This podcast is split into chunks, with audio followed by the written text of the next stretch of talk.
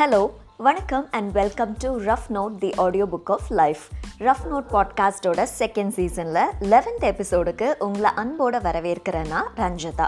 எந்த ஒரு விஷயம் நடக்குது அப்படின்னாலும் அதுக்கு ஆதரவான கருத்தும் எதிர்ப்பான கருத்தும் நிச்சயமாக இருக்கும். அதனுடைய சாதக பாதகங்களை பேஸ் பண்ணி ஒவ்வொருத்தவங்களுடைய மென்டாலிட்டி அவங்களுடைய கேரக்டரை பொறுத்து அவங்களுக்கு அந்த விஷயத்தை பற்றின ஒப்பீனியன்ஸ் ஃப்ரேம் ஆகும். இது ஃபுட் பாலிடிக்ஸ் கல்ச்சரில் இருந்து எல்லாத்துலேயுமே இது வந்து அப்ளிகபிள் ஒரு சாதாரண நெயில் பாலிஷ் போடுறதுலேருந்து ஓட்டு போடுற வரைக்கும் எல்லாத்துலேயும் எல்லா எல்லாருக்குமே ஃபிஃப்டி ஃபிஃப்டி ஆதரவான எதிர்ப்பான கருத்துக்கள் நிச்சயமாக இருக்கும் இல்லைங்களா?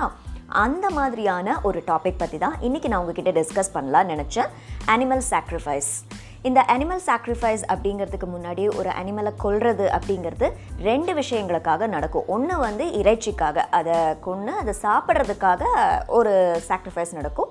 ஆக்சுவலி அது வந்து ஸ்லாட்டர்னு சொல்லலாம். அதை சாக்ரிஃபைஸுங்கிற வார்த்தையை பயன்படுத்தி நம்ம சொல்கிறப்போ அது மதம் அல்லது ஏதாவது ஒரு சடங்கு சார்ந்த நம்பிக்கைகளுக்காக பண்ணக்கூடியது தான் அந்த அனிமல் சாக்ரிஃபைஸ் இப்படிப்பட்ட ஒரு அனிமல் சாக்ரிஃபைஸ் தான் சமீபத்தில் நடந்திருக்கு.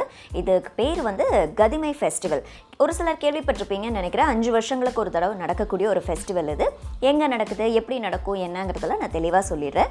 நேபாளுடைய தலைநகர் காத்மண்டுவில் இருக்கக்கூடிய பரியார்பூர் அப்படிங்கிற ஒரு இடத்துல அஞ்சு வருஷத்துக்கு ஒரு தடவை நடக்கக்கூடிய ஒரு திருவிழா தான் கதிமை ஃபெஸ்டிவல் கதிமை அப்படின்னு ஒரு வலிமை வாய்ந்த சக்தி வாய்ந்த ஒரு அம்மன் அங்கே இருக்கிறதாகவும் அவங்களுக்கு தன்னுடைய ப்ரேயர்ஸை ஆஃபர் பண்ணுறதுக்காக தன்னுடைய வேண்டுதல்கள் நிறைவேற்றி கொடுக்கறதுக்காக மிருகங்களை பலி கொடுக்கறத ரொம்ப வருஷமாக வாடிக்கையாக வச்சுருக்காங்க அங்கே இருக்கக்கூடிய மக்கள்.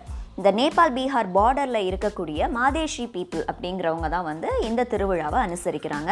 ஸோ இதில் வந்து அனிமல்ஸ் மட்டும் இல்லை பேர்ட்ஸும் எல்லா விதமான அனிமல்ஸ் அண்ட் பேர்ட்ஸை வந்து அவங்களே ரொம்ப வருஷமாக வளர்த்து கோவிலுக்கு நேர்ந்து விடுறது அப்படிங்கிறது எல்லா கஸ்டம்ஸ்லேயும் எல்லா இடங்கள்லையும் பரவலாக உலகம் முழுக்க இருக்கிறது தான்.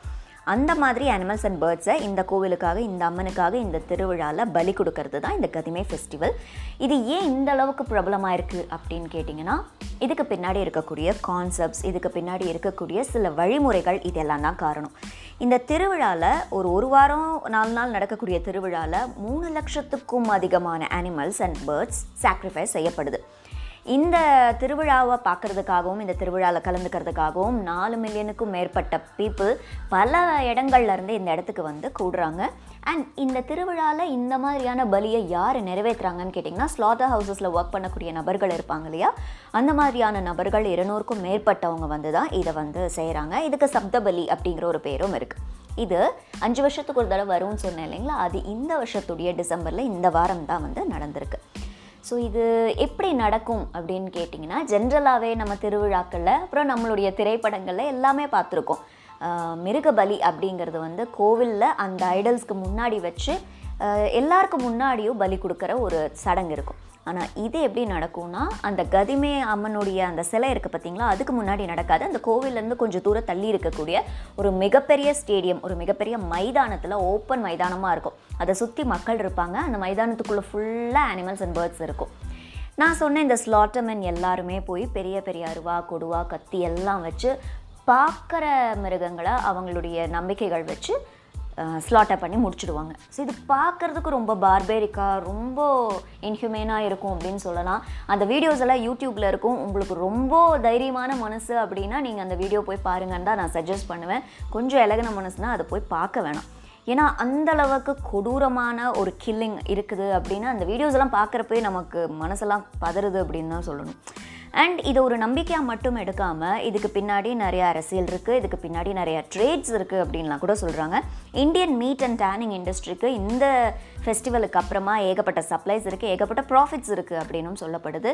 இந்த பலி கொடுக்கப்பட்ட மிருகங்களுடைய எலும்புகளும் கறிகளும் கான்ட்ராஸ் கான்ட்ராக்டர்ஸ்க்கு வந்து ட்ரேட் செய்யப்படுது இந்த ஆர்கனைசர்ஸால் அப்படின்னும் சொல்கிறாங்க அண்ட் இந்த அனிமல்ஸை வந்து பல்வேறு இடங்களில் இது வந்து காத்மண்டூவில் நடக்குதுன்னா அங்கே மட்டும் இல்லை நிறைய இடங்கள்லேருந்து இந்த அனிமல்ஸை கொண்டு வர்றப்போ இல்லீகல் டிராஃபிக்கிங் நடக்குது வயலேஷன் ஆஃப் அனிமல் சேஃப்டி நடக்குதுன்னு சொல்லிட்டு நிறையா மிருக ஆர்வலர்கள் எல்லாருமே சொல்கிறாங்க அது மட்டும் இல்லாமல் நிறைய அனிமல் வெல்ஃபேர் ஆர்கனைசேஷன்ஸ் எல்லாம் இந்த மாதிரியான ஒரு அனிமல் சாக்ரிஃபைஸ் ரொம்ப கருணையற்றதாக இருக்குது இது அந்த மிருகத்துடைய வாழ்வ வாழ்வுரிமைக்கு அகெயின்ஸ்டாக இருக்குன்னு சொல்லிட்டு நிறைய வழக்கு தொடுத்துருக்காங்க.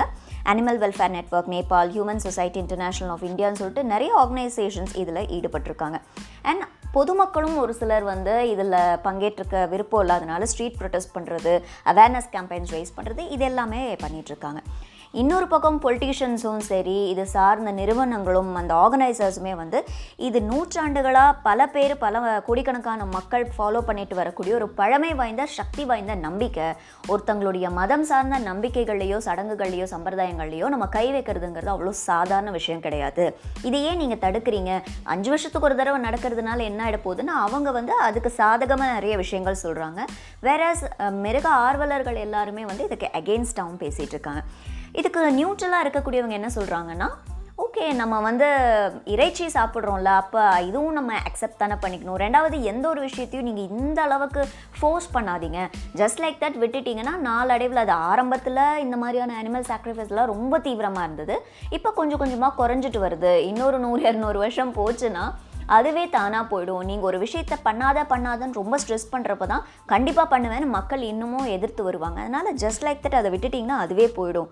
அப்படிங்கிற மாதிரியான சில நியூட்ரல் ஒப்பீனியன்ஸுமே இருக்குது இப்போ டிசம்பரில் நம்ம நேபாளில் நடக்கிற கதிமை ஃபெஸ்டிவல் பற்றி பேசுகிறோம் ஜனவரியில் நம்ம தமிழ்நாட்டில் பொங்கல் சமயத்தில் ஜல்லிக்கட்டு நடக்கும். அது எல்லாருக்குமே தெரியும். இங்கே மட்டும் இல்லை இந்தியாவில்னு சொல்ல முடியாது. உலகம் முழுக்க பல்வேறு விதங்களில் அனிமல்ஸ்க்கான விளையாட்டு வணிகம் சாக்ரிஃபைஸ் இது எல்லாமே நடந்துக்கிட்டு தான் இருக்குது இப்போ சமீபத்தில் வெளியான மலையாள மூவியான ஜல்லிக்கட்டு படம் ஒரு தரமான தேர்ந்த திரைப்படம். பார்த்துருப்பீங்களான்னு தெரில பார்க்கலன்னா ஐ வுட் சஜஸ்ட் கண்டிப்பாக பாருங்கள் ஏன்னா ஆர்ட் வைஸ் அதனுடைய சினிமாட்டோகிராஃபி அந்த மியூசிக் அந்த டயலாக்ஸ் ஸ்க்ரீன் ப்ளே எல்லாமே ரொம்ப அற்புதமாக இருந்தது. ஆனால் அதை தாண்டி அந்த கதையில் இருக்கக்கூடிய ஆழம் மனிதன் எந்த அளவுக்கு ஒரு பார்பேரிக்காக இருக்கான் மற்ற உயிர்களை வந்து எந்த அளவுக்கு நம்ம டாமினேட் பண்ணி சுப்பீரியராக இருக்கோங்கிறத காமிக்கிறதுக்கு இந்த படம் மாதிரி ஒரு சிறந்த எக்ஸாம்பிள் இருக்கவே முடியாதுன்னு நினைப்பேன். ஏன்னா மற்ற உயிர்கள் வேறு ஏதாச்சும் உயிரை வந்து கொல்லுதுன்னா அதனுடைய சர்வைவலுக்காக இருக்கும். ஒன்று சாப்பிட்றதுக்காக கொல்லும் இல்லை தன்னை தற்காத்துக்கிறதுக்காக கொல்லும். ஆனால் மனிதன் மட்டும்தான் மற்ற உயிர்களை தன்னுடைய சுவைக்காகவும் உணவுக்காகவும் ஆசைக்காகவும் கேளிக்கை கௌரவம் பணம் அரசியல் வேட்கை இப்படி பல்வேறு காரணங்களுக்காக மற்ற உயிரினங்களை துன்புறுத்தக்கூடிய ஒரு பாவப்பட்ட ஜீவனாக இருக்காங்கன்னு நினைக்கிறேன்.